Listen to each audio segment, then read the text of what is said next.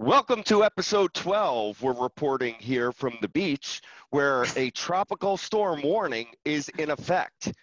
Just to read this to you, I just got this emergency alert. The National Weather Service is issuing a flash flood warning. It's in effect until 1 p.m. Eastern.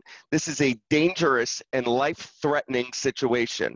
So we got to we got to get by this before like the power goes out. Okay, the truth is. Oh I wait a minute, that's the actual color of your sweatshirt. I thought that was just the What? background having an impact. Do you have like a that's that's a nice You don't you don't like the That's a- sweatshirt color? it's or you creative sweatshirt It's a very nice. It's a very nice sweatshirt.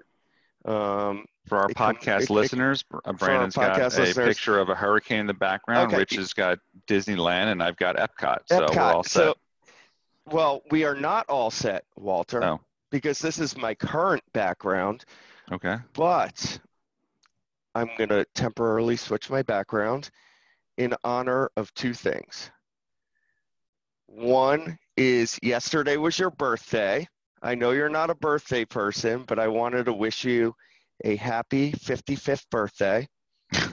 Congratulations on making it. And you will see awesome. here you will see here that there are exactly or there were supposed to be, yes, there are exactly a dozen cupcakes in honor of our dozenth episode. And you will also notice that there are rainbows on top because as after the storm passes later today, I expect to see beautiful rainbows. And Okay, then we good can, honestly, we- you we put can way too much into thought weekend. into the intro. You you just put way too much thought into this intro. Like Why? it's just I did. it's scary how much you think about this each week. Well, I want to well, I want to tie together all the important things that that are going on. Okay, so now, have um, you eaten all those twelve of those cupcakes yet? well, I, Walt, I, I, I just some once in a while I'm speechless. I'm also fat, which is something that Walt wanted to point out. COVID has not been kind to Brandon. the wor- the workouts have stopped, Uh, and the cupcake intake is up. And no, I don't have a Peloton. they look delicious.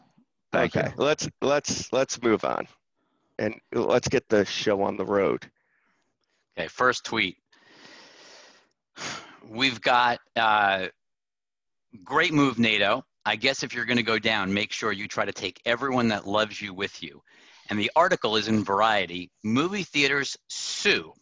So the theaters are suing New Jersey and the governor, claiming First Amendment rights to reopen. So basically, they're upset that churches and places of worship can open, but movie theaters are not allowed to open in New Jersey uh, I think it just sort of reeks of desperation. Like the theaters are literally going crazy. They were supposed to open up in early July. Now they're supposed to open up in early August. Uh, and I think based on the way at least most of the country is heading right now, it looks less and less likely. In fact, uh, you know, I think you're already starting to see movies in October. Universal moved a bunch of October movies, including Halloween, moved it literally from Halloween 2020 to Halloween 2021 and it, to me it just shows brandon like uh, they could sue to try to open they can do anything they want. They can't get movie studios to put out movies Oh, until the public's ready to go and that's the bigger problem here well, I'm not a constitutional lawyer. I don't uh, exactly understand what this has to do with the First Amendment, as I've read the First Amendment. Maybe you guys, I don't know. I think we're all pretty educated, but I don't. I don't know what this has novel to do with approach, I guess. with the, can, what this has to do with the with the First Amendment. first of all, um, but more seriously, I, I mean, yeah, COVID is raging again. Every time I think we're not going to have to talk about COVID on one of these episodes, and there's going to be much more fun and interesting to, things to talk about. You know, it, it, it kind of comes back to COVID, and that's the reality of the situation we're in, and the entire uh, media ecosystem is being disrupted by it. We are not going to see uh, a lot of things for a while. One of them is is movies, probably in the theater in a lot of areas, especially ones with, you know, especially blue states. Number one. Number two, production is is having major delays. We we saw news on that this week. Number three, live events. Like, yeah, still have a buy on Live Nation, but starting to wonder, you know, when in 2021 we're even going to see concerts. So, Is anyone know. even planning tours in 2021 yet, or is that, has, like, has anyone yeah. said we're going to try? Oh like, yes. who's the biggest tour that said like we're coming out next well, summer? Like, well, first of all, let's just leave, put it this way. Uh, many or most of the tours from 2020 are now being shifted into 2021. but does anyone actually have Okay. dates? Like they're saying like we're going to be Yes. at MetLife on July yes. X. Yes. So, Phish, for instance, yes, now you could all make fun of me, right? Essentially took the 2020 summer tour and used almost exactly the same dates in 2021 in the exact same venues. So you've seen, you've, and that's something you've seen a lot. Many, many, many bands um, have done that. There is also a, a huge apparent pipeline of 21 shows that are going to start to go on sale in Q4 of this year, and I, let's let's see what happens. They will go on sale, and Ticketmaster will get revenue, but I don't know what next summer is going to look like at this point. I don't think any of us do. We're hopeful for a vaccine, and that would kind of solve the problem, but none of us know. I don't even think Dr. Fauci knows. My gut, my gut is is movie. The- I mean, like, I- I- all these studios are going to have to take evasive action. I don't know whether Disney moves Mulan to Disney Plus, but uh, you know, i- if these movies aren't moved out till 2021, Well- like the like like your you know live concerts are moving out to 21, I- just I'm increasingly skeptical that any major movies coming out this calendar year Look, the just longer, doesn't seem the possible. longer it takes for all this stuff to resolve, whether it's even this kind of resurgence and and kind of reverting back on some of the closures, and you're t- now you guys are talking about 2021 and having some doubts there. All that's going to do is is change consumers' behavior and what they're Yep. willing to do in, in terms of the work or how they're going to consume their content or whatever. The longer we Hundred go, percent you're going to get more entrenched in, into your new behavior. Not to mention the fact that, let's say you were a restaurant or a local movie theater and you were kind of holding out and you got some money. You know, I looked through the list, I saw some of my local merchants who got money. And then all of a sudden it kind of reverts back and they close again. You're just gonna be like, what the fuck? I'm not going through this again. And you're just gonna give up. And I think in this kind of second wave, there's going to be that kind of hopelessness in terms of, of giving up and, and look we got to think about how the world has changed because it's I mean- it's um the second wave or But I- whatever you want to call it Did you watch Hamilton this weekend? Either of you? That's exactly what I was going to bring up. Hamilton, Hamilton, and you just brought up Mulan, right? Hamilton seems to have been pretty successful on Disney Plus. Wait, right? wait. The, the story of the week to me, you know, and I, Okay. it's like my 85, sorry, my 87 year old uncle asked me, how does he set up Disney Plus? He needs to subscribe for the month so that he can watch Hamilton. My mother Like- asked. My mother also asked me if she's like, "Isn't there a Verizon promotion where I get free Disney Plus for a year?" I know my wanna watch in-laws. Hamilton. My in-laws have Verizon. Didn't they said they didn't want to pay for whatever Disney Plus? I'm like, you're Verizon. You get it for free. No idea. So shame on Verizon for, by the way, not taking this as an opportunity. Oh, they should to be capitalizing on this. A hundred percent. there's How did there's that not there's trickle down theory. So now your grandpa or whatever, like then they're gonna look at their TV and then you're gonna be like, hey, you can get an OLED for you know X hundred dollars, and then then they're gonna be like, okay, you know, it it comes with this operating system, or I have a Roku stick, and then they're gonna talk Oh. about the applications that aren't are or not on Roku, and then there's an opportunity, as we've talked about in past podcasts, We're like doing the Um, whole podcast before it starts. Keep going. For Apple TV to to you know we we have that whole thing about share and like the Yep. opportunity that exists when you've got a major change like this. So let's see. There's a lot of companies that have opportunities and risks. Let's see how many of them take advantage of it or defend themselves. Move on, Rich. let's- What's the next slide? Let's, well, let's just jump on. Let's stay on that topic just because you mentioned it. So let's stick with the, the topic of the week, which is first it was HBO Max, Walt, and I think there was a lot of kind of, I don't want to say hate, but criticism of, It was of hate. HBO. Oh no, it was hate. Yeah, I'm not going to name the the critics that were out there, but like there's there's basically just this anti AT&T, you know, kind of thesis that's out there that like whatever they do, oh my God, it's the end of the world. I don't remember. So there was, and part of it Are you talking about investors? No, Or are press too. about, like, no, no, no, press? no, Yeah. broadly. And Everyone. Okay. so yeah. when HBO Max launched, I remember reading one reviewer going off about like, oh, there's no originals. I'm like, dude, there's originals. Then you read and read and read, and you realize the guy hadn't even actually used it. And the big beef he had was because, oh my God, it didn't work on his Roku. This is the end of the world. So meanwhile, Peacock launches, as we know, whatever, the last couple of days. Also not on Roku. Do any of these reviewers that were trashing HBO Max have, have you seen any reviews where they're trashing Peacock for not being on Roku when this was Well, like the uh, end of the world for AT&T? I'll tell you one reason that they're probably not. And I, I just think that as of now, is there any must have content on Peacock that that consumers are clamoring for? Because I always think these things come down, and we discussed this a lot this week um, as we were putting together that piece.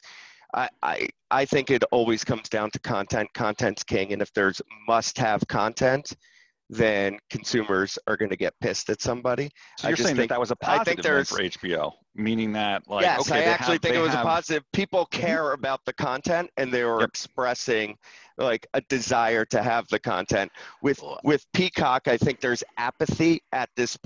And it could be because they haven't advertised um, the con the specific content, you know, well enough yet.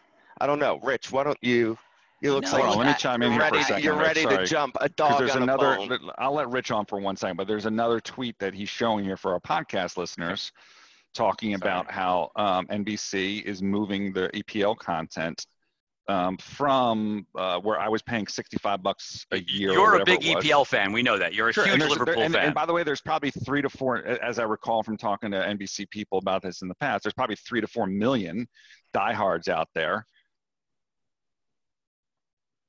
Did he freeze? No I way. think he did. NBC Oh my Sports was putting up there. Oh, now they're God. shifting. They're shifting all of that. COVID um, problems. You froze for a second, so just repeat yourself. Yeah, sorry. Oh, sorry. So I'm saying that there was three three million or so diehard EPL people. Now they're shifting that content to Peacock. So it's going to save me money, but it's also going to drive me to be a subscriber to Peacock.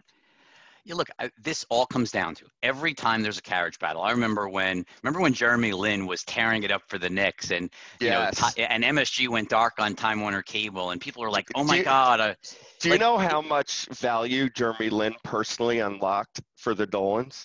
hundreds of millions having, of dollars, hundreds of millions. Run, like they wound up getting up to like eight bucks a month or something when everyone else was at five fifty. I don't know. Look, th- this business always comes down to content. Content is the key, and if the consumers want it, any platform can't deny their consumers if they really want to compete.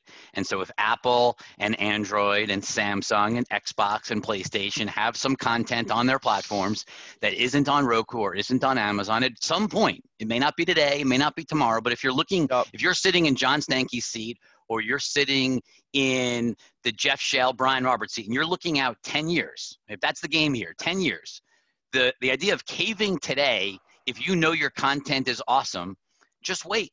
Yeah, you know, content's not going to I- lose I- here. I agree with you. Content has won all these carriage battles, and that was during you know in the MVPD world. That was a time when there was a lot more friction to switch. Now Roku doesn't have something you want, doesn't have HBO say um, in a couple of months, or something that on HBO Max that you're dying to watch. Well, guess what? All I need to do is go to Amazon.com, order a stick, a, a fire. Well, fire has their own problems. Okay, but order a Chromecast, and guess what? For thirty dollars, I have the content back, and I may never go back to that box. Correct. So it, these these battles are going to be interesting, but my belief personally, and I think we're all in agreement, maybe not, is that it's going to be won by by the content, and that the content just needs to kind of, you know, if they believe in themselves, hold hold firm in these negotiations. Well, Amazon is generating content and, and has a stick, and Apple is generating content and has a stick. And is, is what's, what's Roku's original content? I look, the, the funny part of all of this is Comcast actually has a box. It, it's about this big. It's called the Flex Box. It works in the Comcast footprint for cord cutters. Comcast has never marketed it out of footprint, but I can't figure out, given these types of battles, like why doesn't Comcast just, you know, put that device into Best Buy, put that device into Walmart, and say, anywhere in the country. You know, you can't get this on a Roku, you can't get this on a Fire. Just get our box and it'll work. I just can't even or That- give them away for like coming. ten dollars. I feel like that's coming. I, I don't Seems know. like a no-brainer. Yeah, I I Okay, I don't think on. that there's the right content is there yet. But imagine if Game of Thrones was in a month. Sure. Right? Well, the big show, actually, Bad Robot, J.J. Abrams has a huge show coming out on HBO in August. Lovecraft Country is going to be a very big deal given what's going on in this country in terms of race relations and all of that. Like, this is going to be the show to watch this wait a minute, summer. I thought HBO Max didn't have any any good original con- content that was going to draw people to it.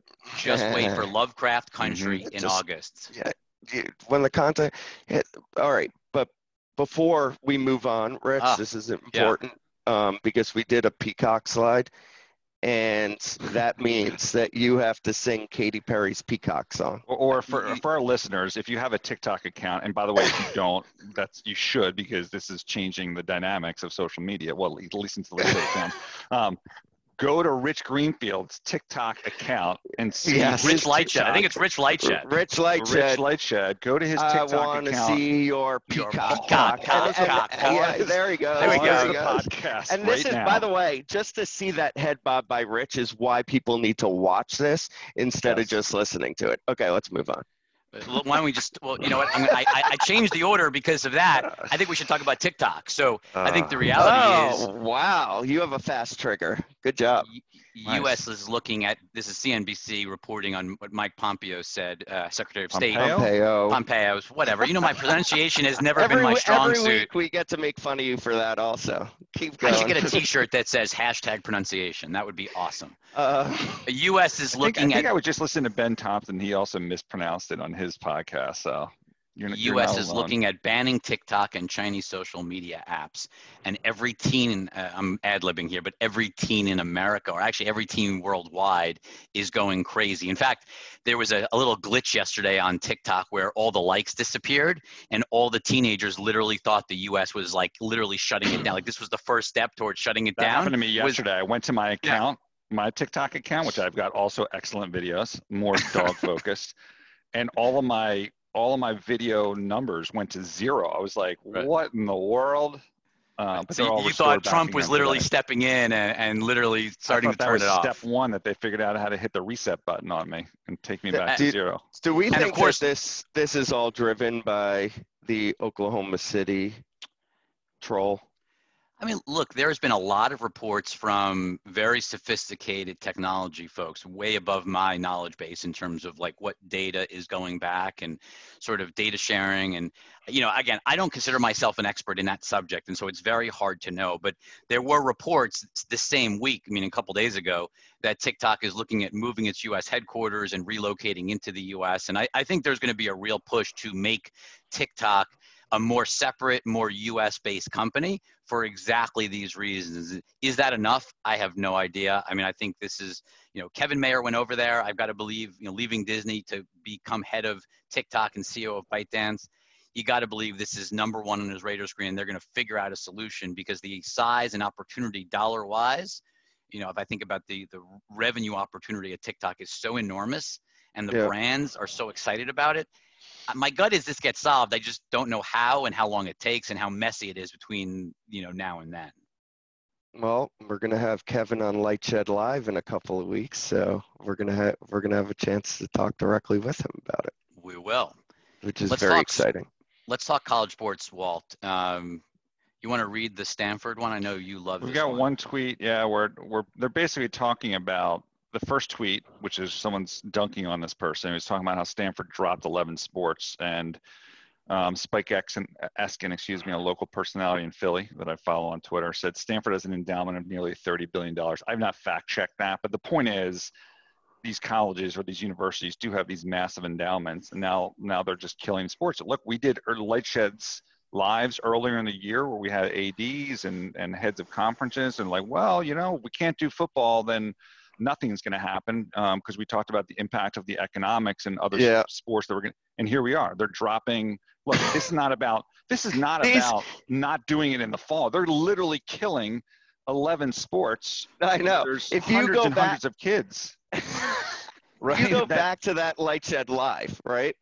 We very specifically asked these ADs, um, is it all or nothing? And yeah. I think each one of them said, yes, it is. Now, remember, Stanford, Stanford was not on that call. Not, Stanford, Stanford, was, was not, not on it. That is true.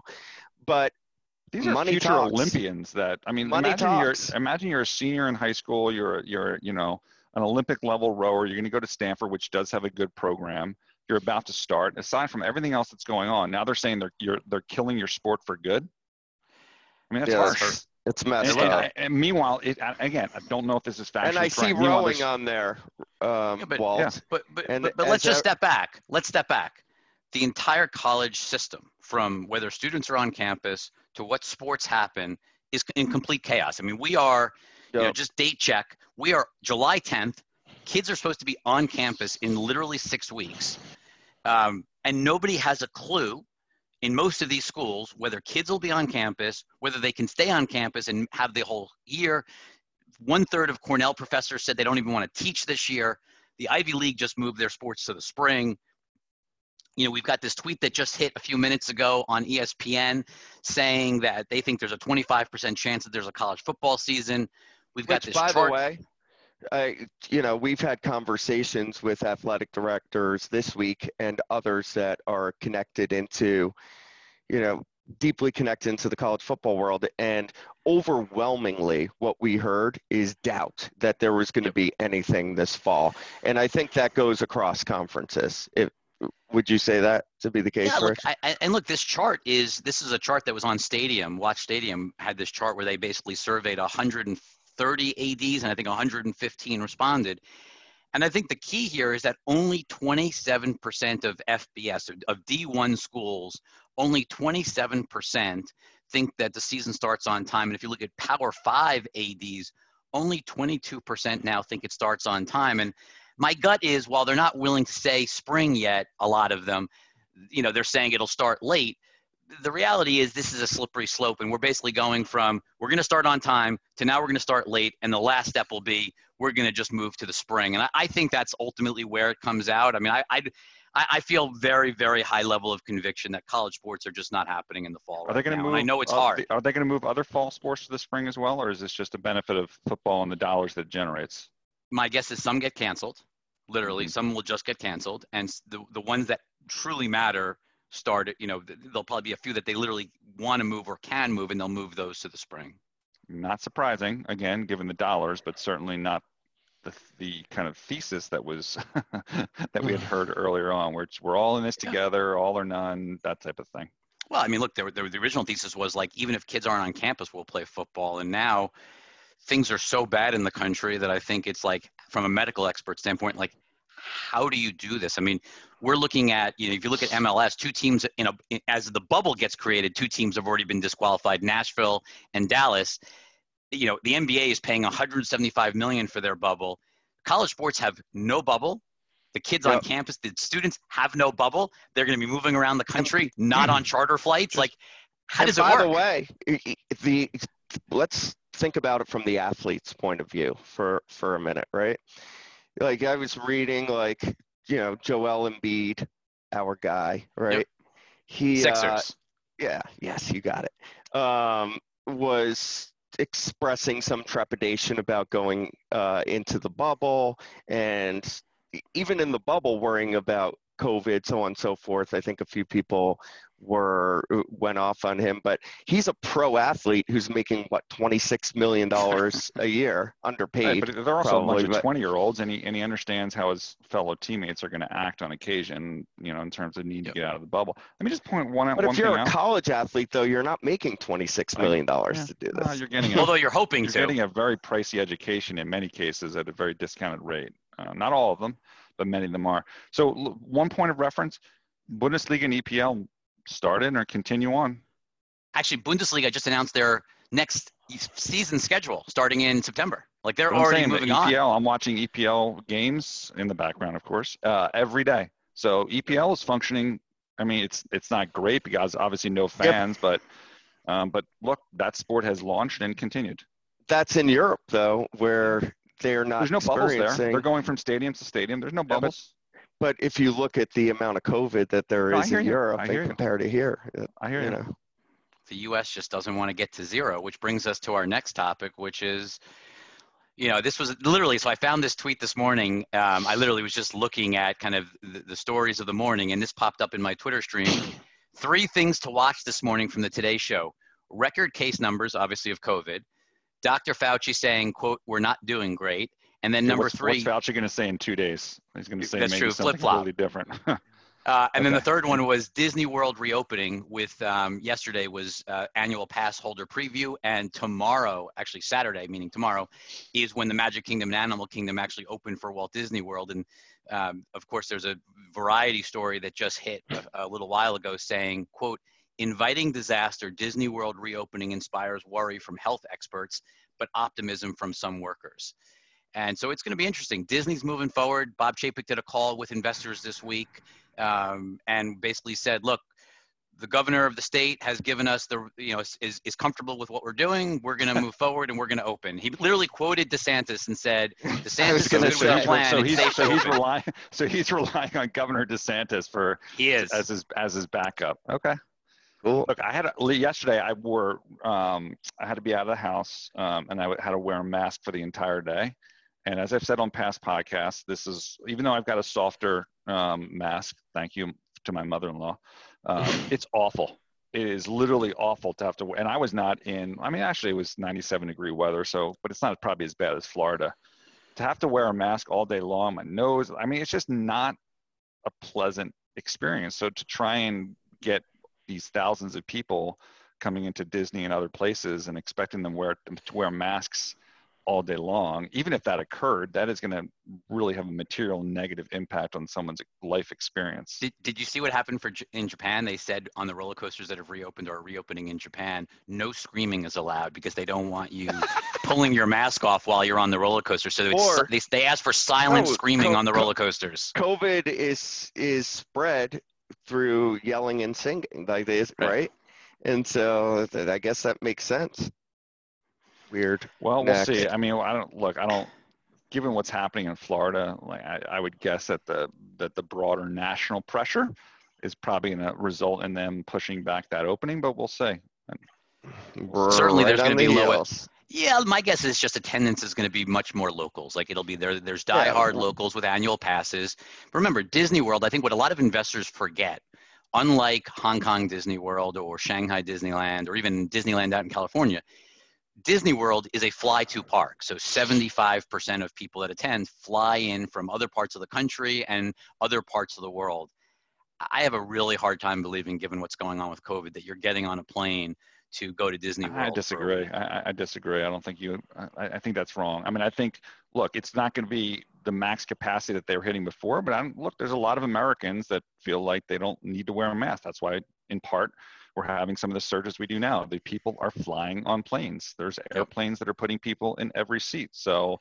I disagree with that. I don't think it's going to be locals. It's it's you know people are going to go. But then my question is like, are they going to actually wear their mask? These same people that are willing to fly, you think they're going to sit in 95 degree humid Florida weather all day and with their masks on? And when there they are don't, indoor there are there is a couple of indoor relaxation stations where you can take off your mask those won't be crowded. All right, let's go to the next one. okay let's talk uber walt Yeah, let's keep this brief. I mean, basically, Uber. Is this haiku? Tony Rome. That's a great actual. Yeah, it's a it's official. It's a fi- no. I don't think I don't think he has hits the first five syllables. Oh, okay. Uh, Uber Uber taking out Postmates. I mean, look, this was in our 2020 prediction. We thought it was going to be Grub, even though I didn't specifically name it. But the food delivery business, and by the way, this prediction was pre-COVID. But the food delivery business needs to be consolidated, right? They were killing each other. They had a revenue growth opportunity because of uh, COVID. Still needs to be consolidated. DoorDash is is still out there. Um, you know, so look, this is positive and it's consolidation, but you know, we'll see where where it goes from here. It's still going to be a pretty aggressive uh, market competition wise. But glad one of our predictions um, you know, came true and there's that there is consolidation in the market. Top, Mhm. another check mark on the top 20 Check. for well 20. no I, look the only thing i wonder about is Chris, just can you, you send know that can you send that out that, that our top 20 picks for 2020 again? Just to make sure everyone sure has. Sure, I can do that. Okay. Uh, let's let's talk Twitter.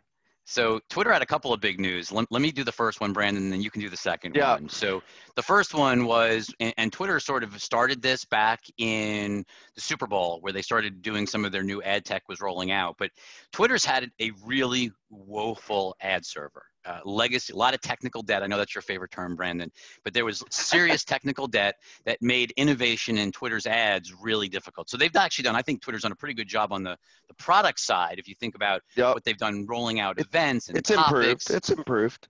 but the ad products have basically Not sunk. I mean, I think Yep. they will fully admit that ad products have been slow to innovate. They've t- what's taken other companies days or a week or two has taken months at Twitter. That's changed. So the new ad server is fully live, ready to go, and they are in a position to actually innovate much more quickly on the ad product side. That should be good news for Twitter. They're rolling out more on the performance ad front later in the year to do more DR advertising. That's going to matter a lot. But that actually isn't what got the stock going this week. It was actually excitement, Brandon, over the second tweet here, which why don't you give your thoughts on?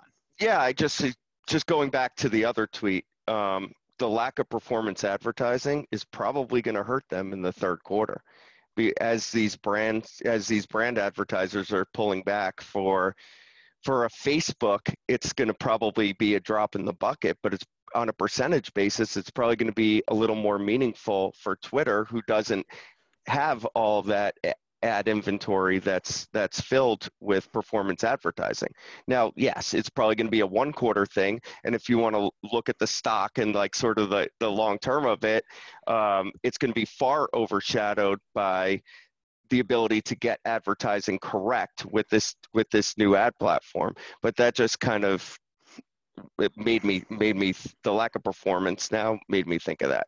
On the subscription side, um, look, a lot of people have have been clamoring for subscriptions to be added to the Twitter business model.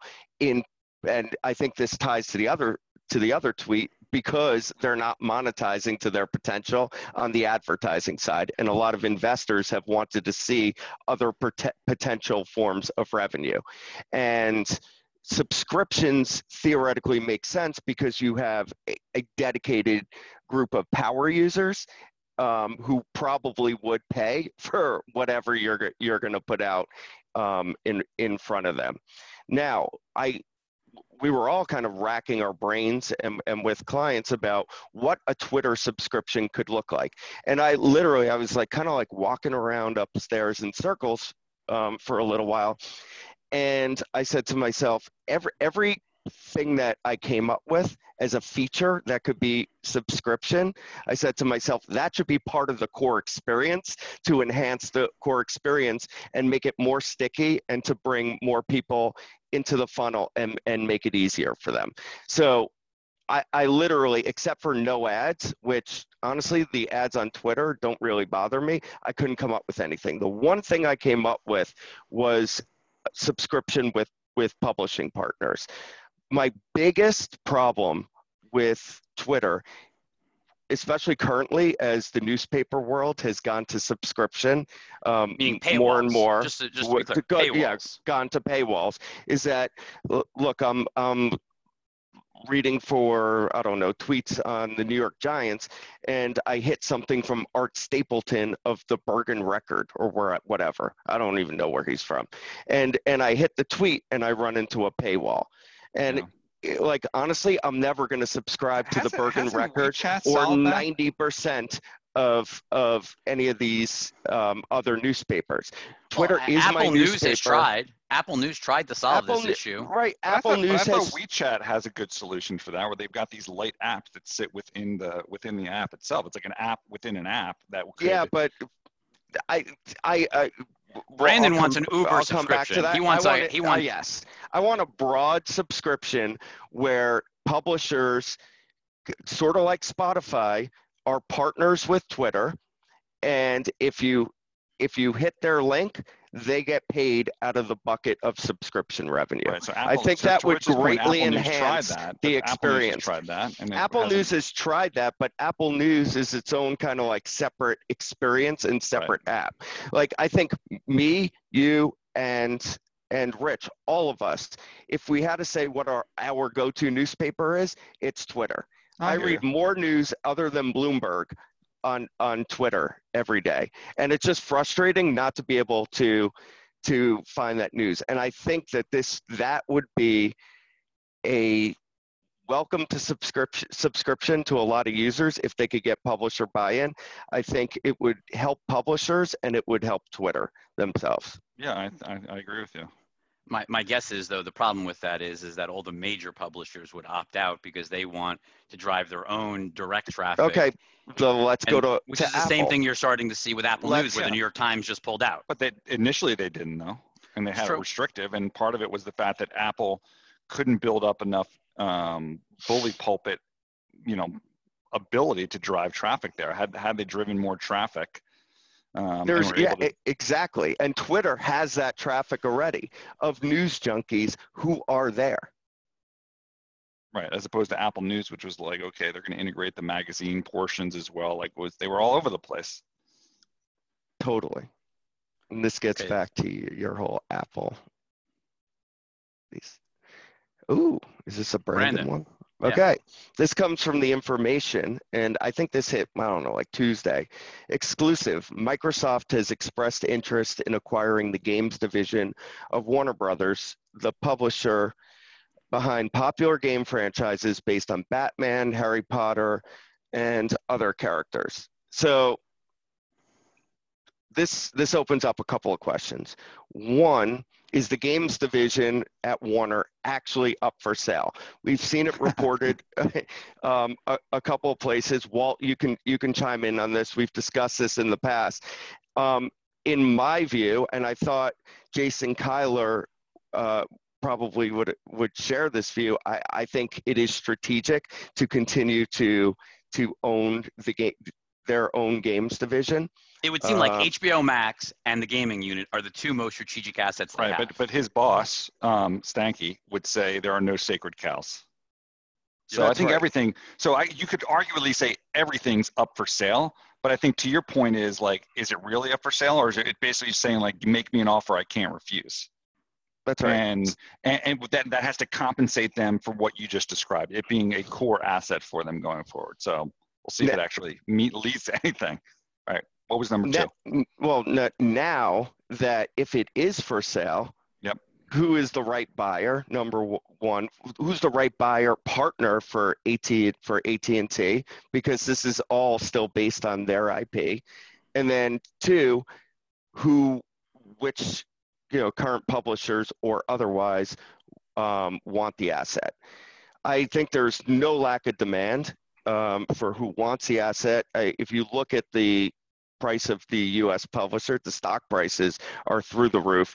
Um, they're all going to crush Video numbers. game usage is No, through the roof. Video Like, game just- usage is through the roof. COVID.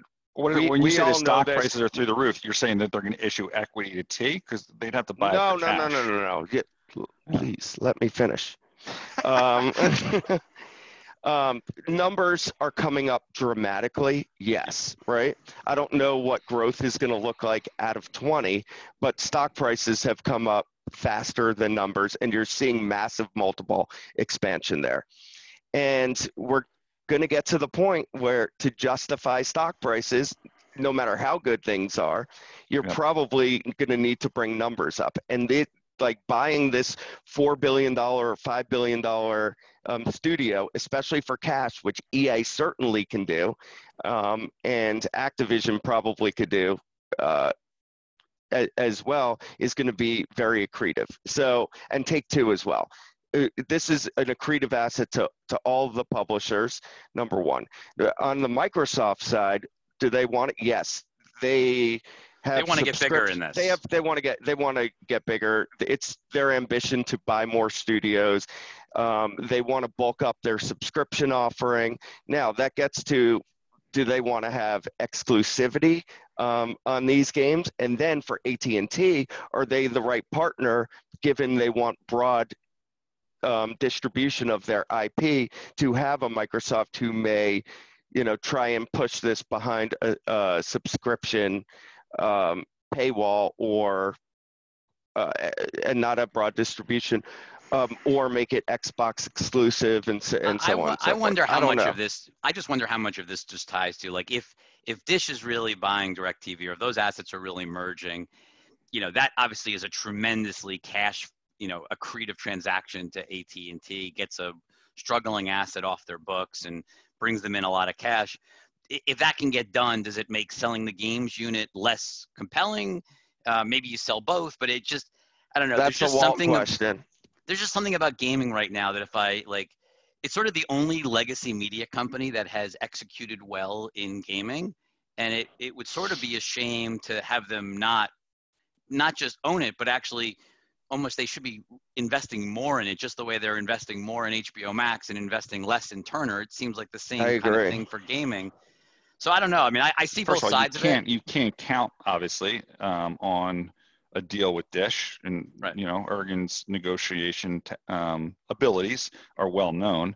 Again, everything has its price, and I, I think what Brandon was saying is that since the stocks of some of these potential buyers were so high that their investor base would effectively swallow any type of purchase price to kind of feed the monster from growing bigger. So if AT&T looks at that and says, "I've got two or three buyers," and they don't seem to have any sensitivity on return on investment in terms of, of the purchase price, then okay, why not hit that? Because I don't know if I'll be able to sell some of this other stuff, and I, I still have a massive debt load. Which which actually ties really well. For those well who can't in- see me, I'm shaking my head. Yes. and it actually ties really well into our last topic because if you think about podcasting, Spotify's been gobbling up everything around because its investors want them to be the kind of dominant player in the category. And at the same time, you're seeing reactions elsewhere. And so there's a story out this week. It, it still hasn't actually been kind of announced on the tape, but Brandon, there's a story out here that SiriusXM is near a deal to buy Stitcher, a podcasting unit that has essentially been part of EW Scripps, the old newspaper part of Scripps. Um, you know, not the subscription piece that was sold to Discovery, but for their bu- buying it for three hundred million dollars, according to people familiar with the matter. And we've kind of been hearing about Sirius getting Well, more. familiar with the matter. Yeah. Uh, Well, look, s- s- go back no, to what this- Maffei said this- back yeah, in exactly. November.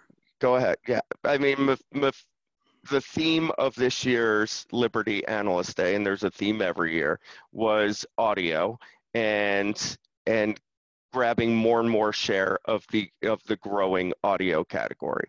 So it is not surprising that the Liberty Complex and Siri is you know squarely there. It's 70-ish percent owned um, by Liberty. Um, is going to be making further investments in audio. The other thing that needs to happen at Siri is you know, it's basically a an in-car platform. They have an amazing in-car business model. They've tried to do things um, at, outside the car. They bought Pandora, so on and so forth.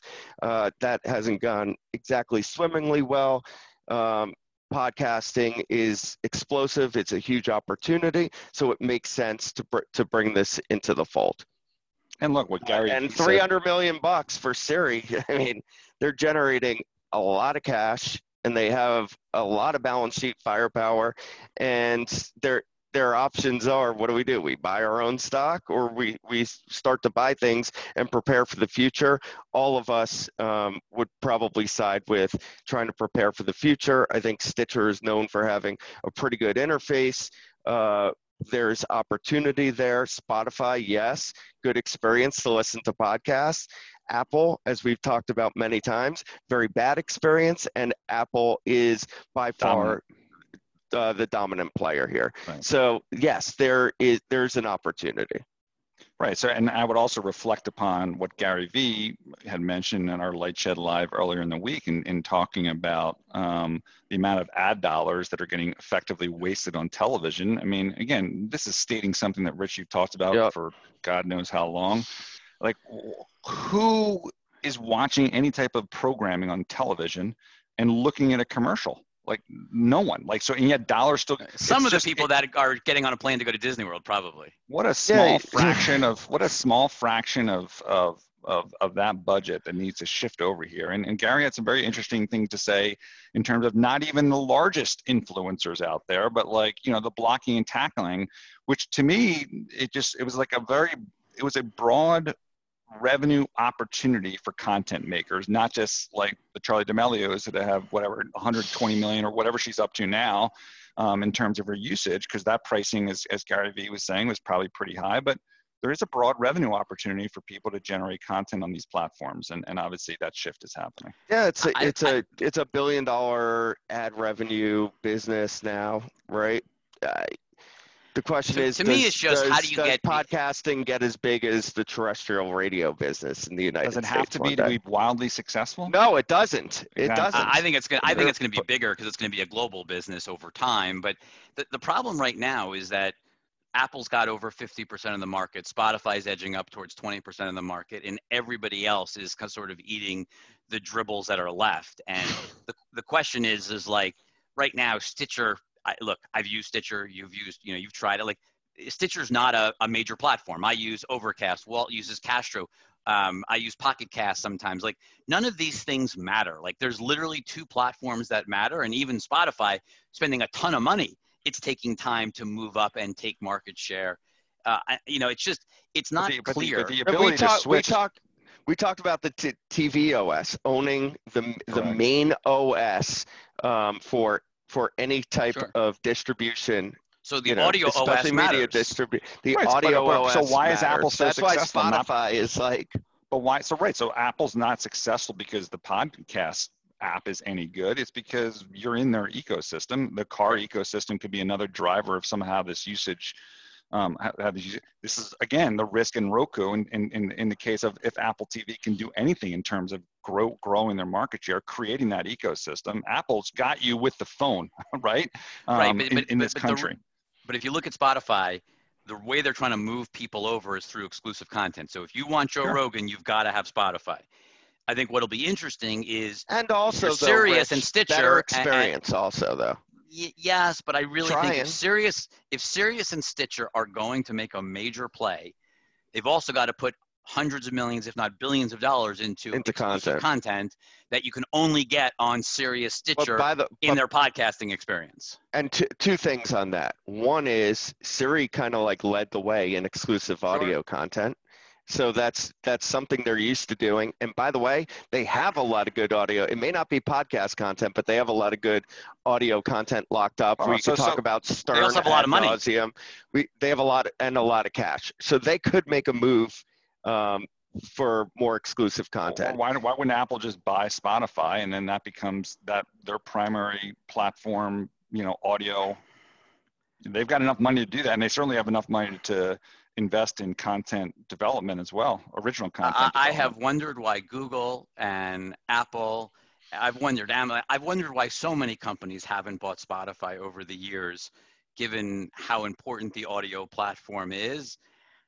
Uh, First of all, I don't think Daniel really wants to sell. Not that it matters, but I mean, like you know, in terms of like, I'm sure there's a price for everything. But I, I do think that there is sort of a we're going to quote unquote win long term. right. But I also So think that so these other Apple, companies go, thi- no, but, but these companies think about music and they go, there's nothing exclusive. Everyone's got the same music. Podcasting starts to change that, right? As you bring in exclusives. But historically, it's been everybody has the same music. It everyone has all the world's music, and so there's no real reason to buy anybody. That's Well, if you the remember when reason. Apple launched Apple Music, they had that original from U2, which was, Yep. I mean, I love U2, but that album was awful. So they, they actually tried it a, li- a little bit. They Um, did. I mean, do you think Apple looks back and says, "Look, we should have bought Netflix five years ago"? And and if they, and if they're sitting there in their internal meeting saying like, "We fucked that one up," so here's another opportunity where you know maybe they can still, maybe they can't, maybe they won't sell, but like you know that could be another fuck up if they don't take this opportunity to jump in that space bigly. Netflix's market cap today is 230 billion dollars above Verizon, AT&T, Disney, and Comcast. So I've got to believe they regret not buying it today. Okay, so Uh, people tend to learn from their mistakes, so we'll see. Beats, I guess, didn't get it done. It did not. That's episode 12, everyone. that's that is ep- that's it. We didn't. That's it. We didn't. We didn't do the tweet of the week. Did we forget to do it, or did Elon just not Was put out Elon anything worthwhile? Uh, there was no crazy Elon tweet this week. I guess that was sort of the do you mean problem for a tweet of the week. Brilliant, I think is the word you were looking for. There was no brilliant tweet by Elon. All right, at least we. Brandon, got I hope the storm. I hope the storm. it. I hope you stay safe in the in the storm. Uh, it's- I think we'll be just fine. Is Elon backing Kanye? I think that's what I He said is. somewhere. he is. Why didn't No, we use that- that as the tweet? That would have been good. That would He, have been really he good. no, he yeah. All right, It's so a we, birthday well, party. now it with, your- is with your birthday cakes. With- Have a great All right, weekend. everybody. Have fun. Later. Bye.